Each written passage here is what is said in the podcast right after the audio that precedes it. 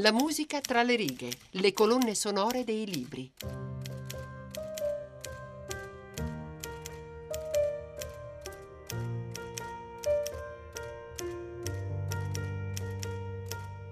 Buonasera da Marco Silvestri, bentornati alla Musica tra le righe, programma a cura di Monica Nonno e Erika Manni con la regia di Francesco Mandica.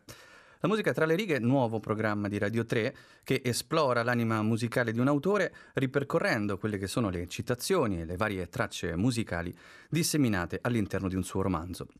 La puntata di oggi è dedicata a Paura e disgusto a Las Vegas, forse il libro più conosciuto di Hunter Thompson, Thompson icona della controcultura americana negli anni della Watergate, autore che con i suoi articoli, con i suoi romanzi ha segnato la strada verso quello che è definito il nuovo giornalismo americano. Thompson ha un rapporto molto particolare con la musica, soprattutto con la musica rock, che gioca un ruolo centrale, possiamo dire vitale nella sua composizione, rock perfetto per esaltare tutta quella che è la carica distruttiva e anticonformista presente nei suoi libri.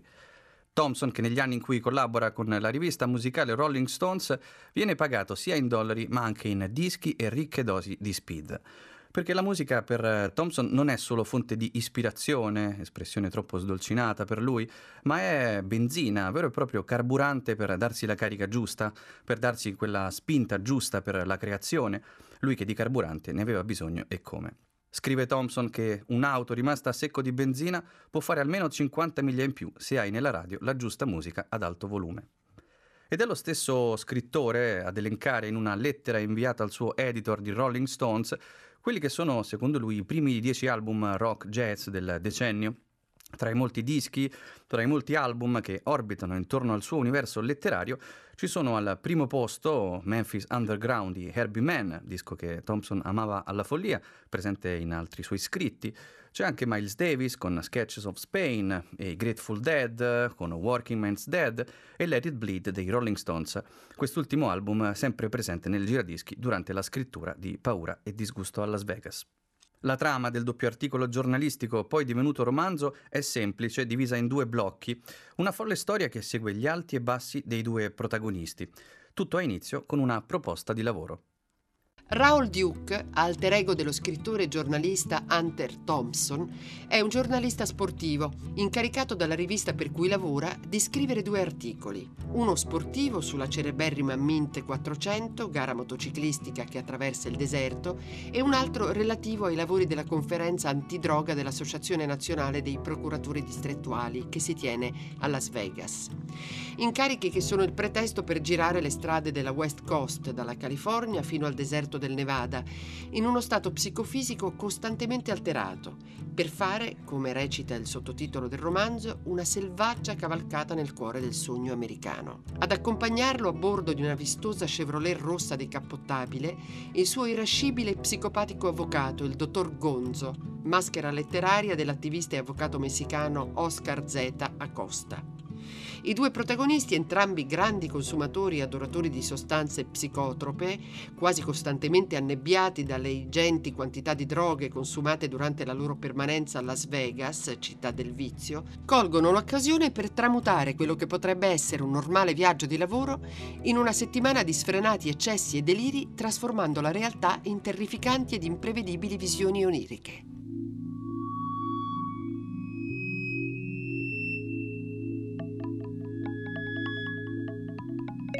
Il libro di Thompson è avvolto in una splendida colonna sonora a base di folk, classici del rock psichedelico, una colonna sonora che suona spesso da una radio, quasi sempre presente durante il racconto, radio che mentre i due attraversano il deserto in auto sotto l'effetto della mescalina gracchia Power to the People, Right On, inno politico di John Lennon, arrivato dieci anni in ritardo secondo l'avvocato Gonzo, che definisce John Lennon un povero scemo che avrebbe fatto meglio a rimanere al suo posto.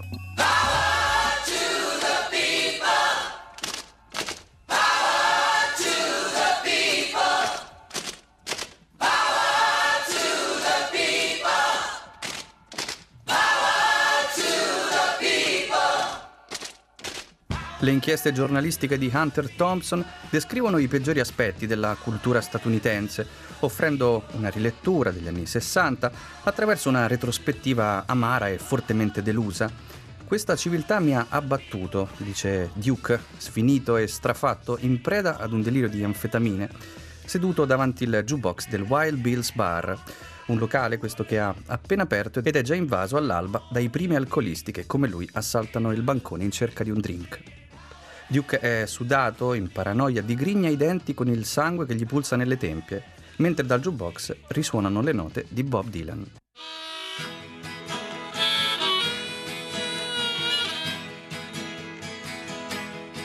Oh, the ragman draws circles up and down the block.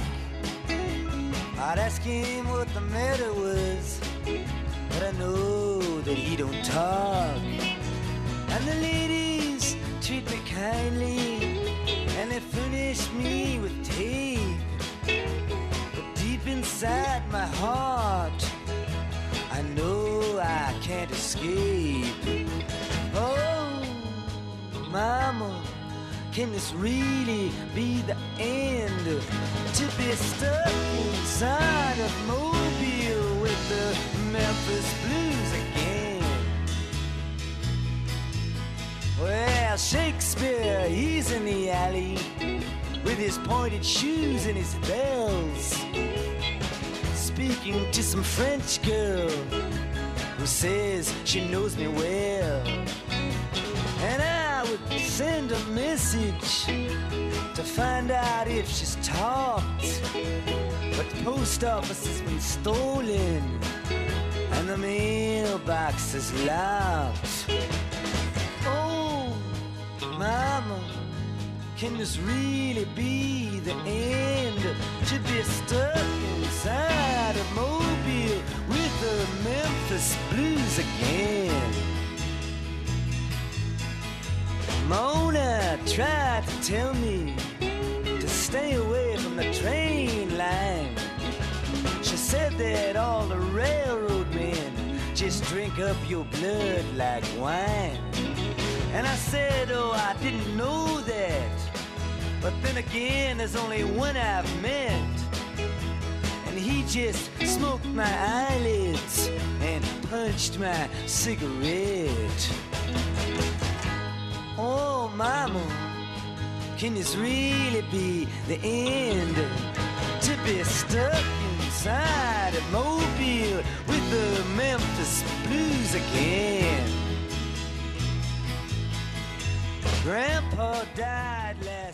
Stuck Inside of Mobile with the Memphis Blues Again, classico del 1966 di Bob Dylan, a cui Thompson dedica il libro Paura e disgusto a Las Vegas, eh, con una dedica in prima pagina, per ragioni che non devono essere spiegate qui, scrive. Dylan, che per Thompson è cattivo come un serpente, la voce più intelligente del nostro tempo, o anche la risposta degli anni 60 ad Hemingway. E il brano che abbiamo appena ascoltato, Memphis Blues Again, è un classico folk rock, un brano dal ritmo avvolgente, un brano caratterizzato anche da un testo oscuro, per certi versi apocalittico, attraverso le nove strofe surreali, eh, ognuna delle quali descrive questa città, Mobile, città portuale dell'Alabama, pervasa da una realtà che risulta incomprensibile, che risulta confusa e in cui tutto si ripete ciclicamente senza nessuna ragione apparente. Un brano del disco capolavoro Blonde on Blonde con la sua celebre copertina sfocata, scatto del fotografo Jerry Schatzberg, pietra miliare della discografia di Bob Dylan e primo doppio album della storia del rock. Ancora il jukebox del Wild Bill's Bar a far risuonare un'altra hit nel locale. Questa volta si tratta di una canzone che per la sua atmosfera più gospel, soul, questa fa sprofondare Duke in una paranoia lancinante, un brano che gli fa scattare, come scrive Thompson, tremende vampate di follia, paura e disgusto, vibrazioni insopportabili. Il brano in questione è Bridge Over Troubled Water, brano originale di Simon Garfunkel, dal loro quinto ed ultimo album del 1970. E tra le molte cover memorabili eh, che sono state fatte di questa, di questa canzone, oltre a quella di Johnny Cash, di Elvis Presley, di Roberta Fleck, c'è quella della Regina del Soul, quella più gospel, cantata da Aretha Franklin, che persino Paul Simon preferiva alla versione originale. Brano arrangiato dalla stessa cantante al pianoforte, che si avvale delle meravigliose Sweet Inspirations delle coriste. Eh, ovvero Cissy Houston, madre di Whitney, Lee Warwick, madre di Dion e Judy Clay.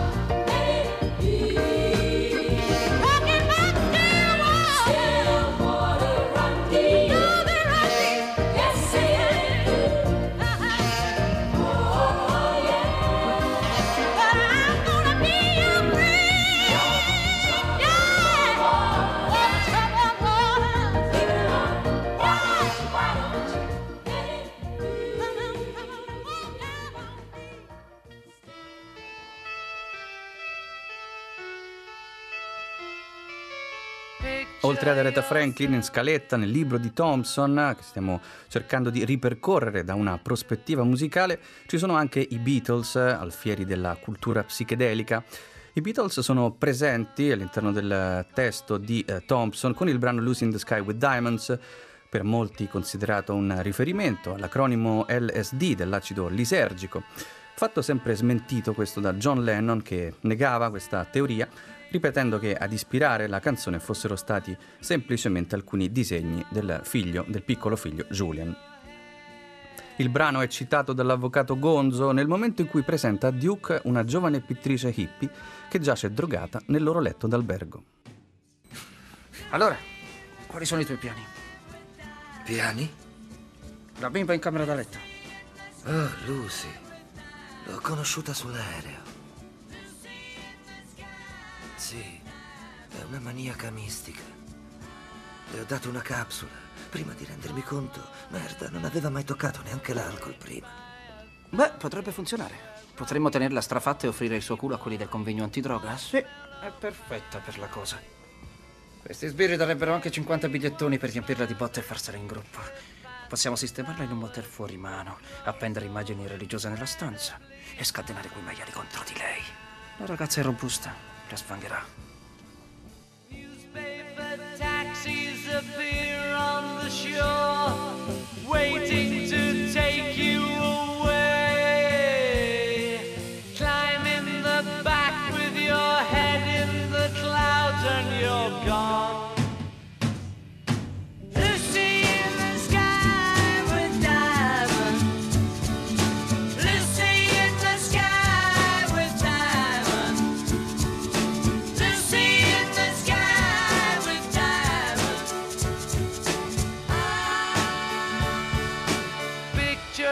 Yourself on a train in a station with plasticine porters with looking glass ties. Suddenly someone is there at the turnstile, the girl with kaleidoscope eyes.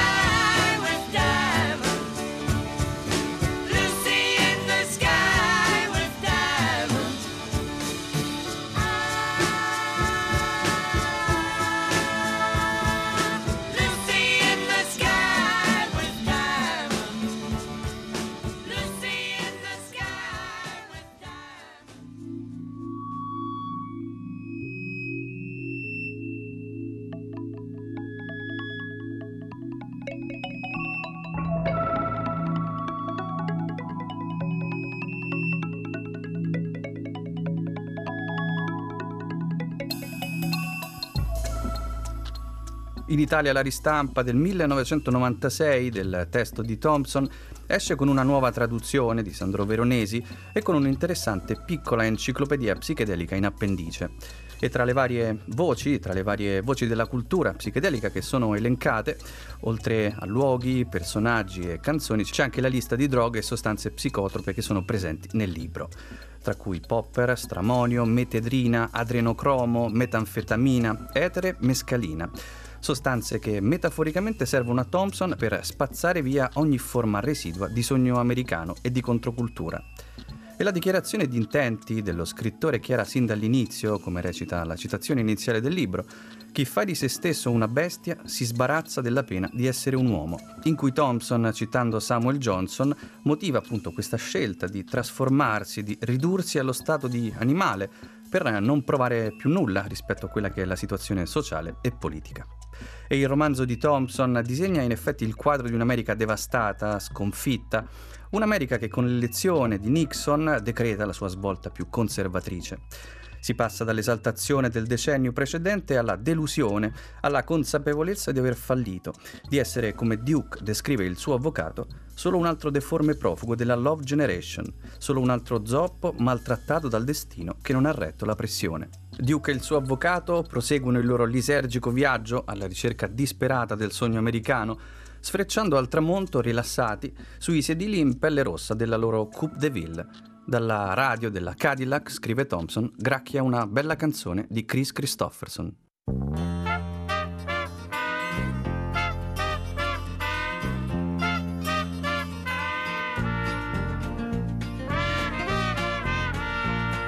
A giver, he'll give her the kind of attention that she's never known. He's a teacher, he'll teach her to Open new doors that she can't on her own. He's a lover and he'll love her in ways that she never has been loved before. He's a getter and he'll get her by getting her into a world she's been a hungering for. He's a charmer, he'll charm her with money and manners that I never learned. He's a leader, he'll lead her across pretty bridges he's planning to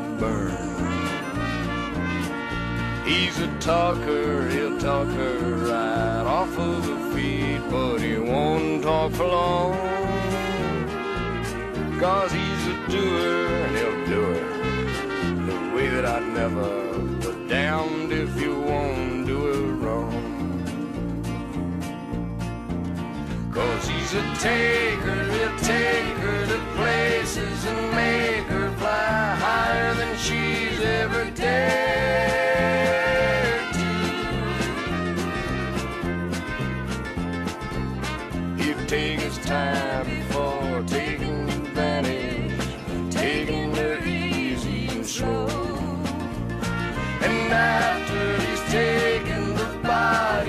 soul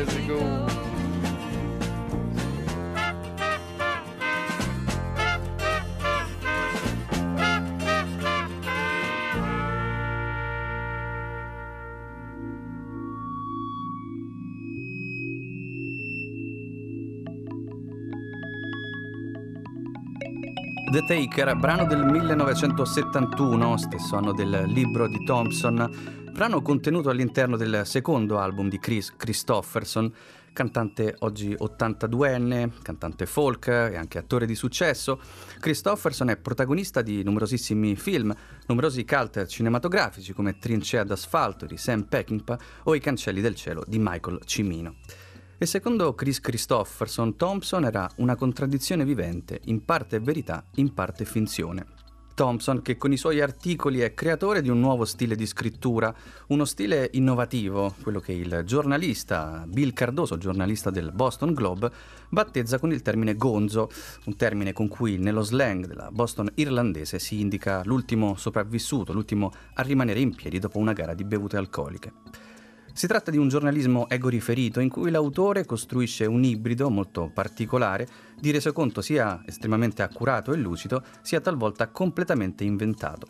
È una cronaca degli eventi totalmente stravolta, appunto, riletta, riarrangiata, un giornalismo che oltrepassa i limiti della cronaca, raccontando le storie di chi rischia anche in prima persona la pelle, come accadde a Thompson nel suo primo reportage del 1967, Hells Angels, un libro scritto dopo aver trascorso un anno assieme alla celebre gang di motociclisti Angeli dell'Inferno.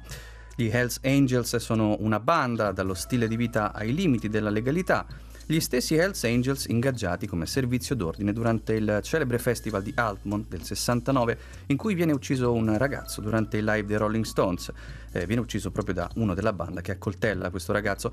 Un tragico fatto, anche questo, che segna in qualche modo la fine del decennio d'oro della musica anni 60. Un altro brano della colonna sonora del libro di Thompson suona questa volta da un registratore a nastro. Siamo nella stanza d'albergo in cui l'avvocato Gonzo cerca in preda ad un delirio di LSD un disperato suicidio. Hai mangiato tutto l'acido? Esatto. Musica! Prega che ci sia della torazzina in quella valigetta, altrimenti ti ritrovi nei guai. Musica, metti la cassetta! Quale cassetta? I Jefferson Airplane, White Rabbit, mi serve un suono ascendente. Sei spacciato. Tra due ore me la squaglio. Ti faranno vomitare quella merda mortale con i manganelli, direttamente dalla vasca. Rimetti il nastro, devo risentirlo. Cosa?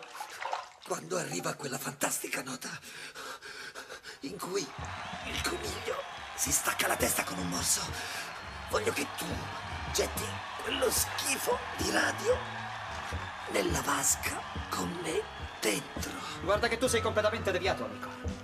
Ti farai esplodere attraverso la parete. Rimarrai stecchito in 10 secondi. Verranno a chiedere spiegazioni a me, sai. Stronzate. Non fare Moby Dick. Io sono H. Two makes you larger and one makes you small. And the ones that your mother. Dialogo che è anche una delle scene cult del film del 1998 dell'ex Monty Python Terry Gilliam. Meno celebre la prima trasposizione cinematografica del libro di Thompson, eh, che risale a quasi vent'anni prima, trasposizione cinematografica ad opera di Art Linson, un, un regista poi futuro produttore di Hollywood, che nel 1980 gira Where the Buffalo Roam, una sequenza di episodi grotteschi, episodi bizzarri, che hanno come protagonista un giovane e brillantissimo Bill Murray nei panni di Hunter Thompson. Jefferson Airplane, band protagonista al Festival di Woodstock, di cui quest'anno ricorre il cinquantesimo anniversario, da quell'agosto del 1969, durante il quale il gruppo termina l'esibizione con l'ipnotico inno alla psichedelia White Rabbit.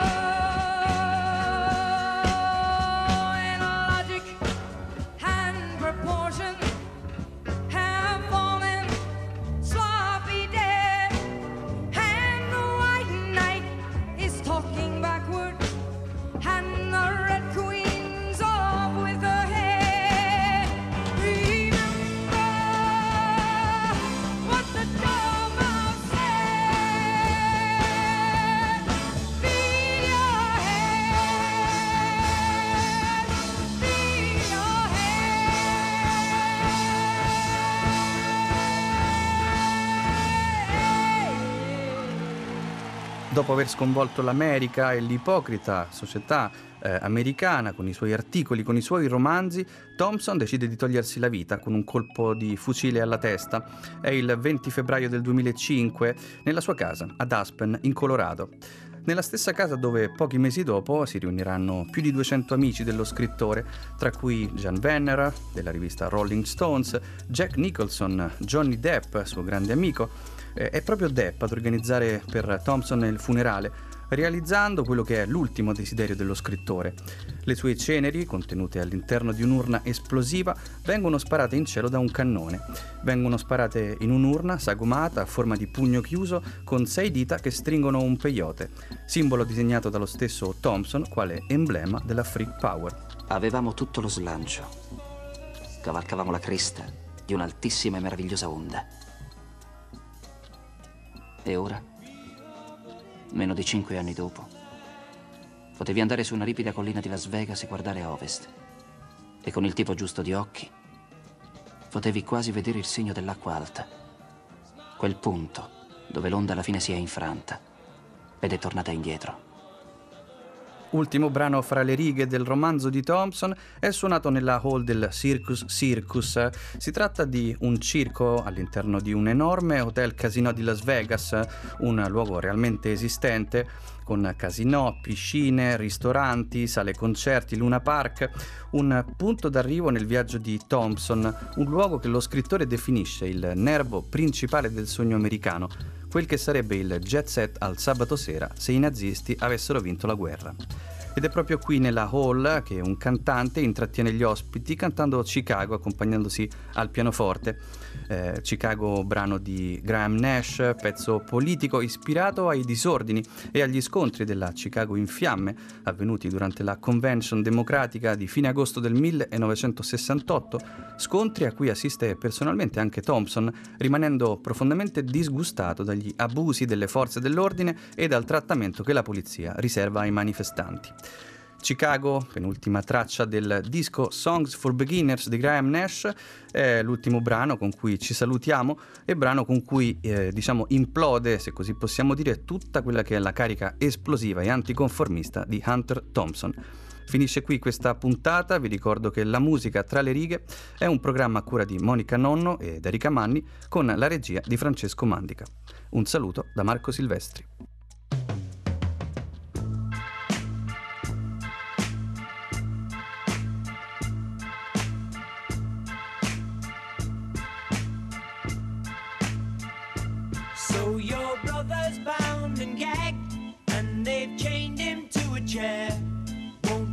Please come to Chicago just to sing?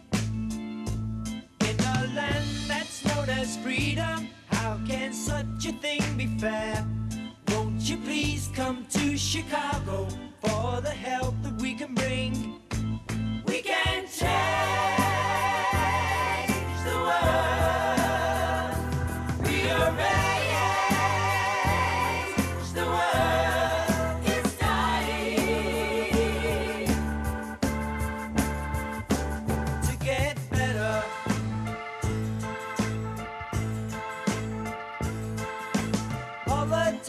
dancing.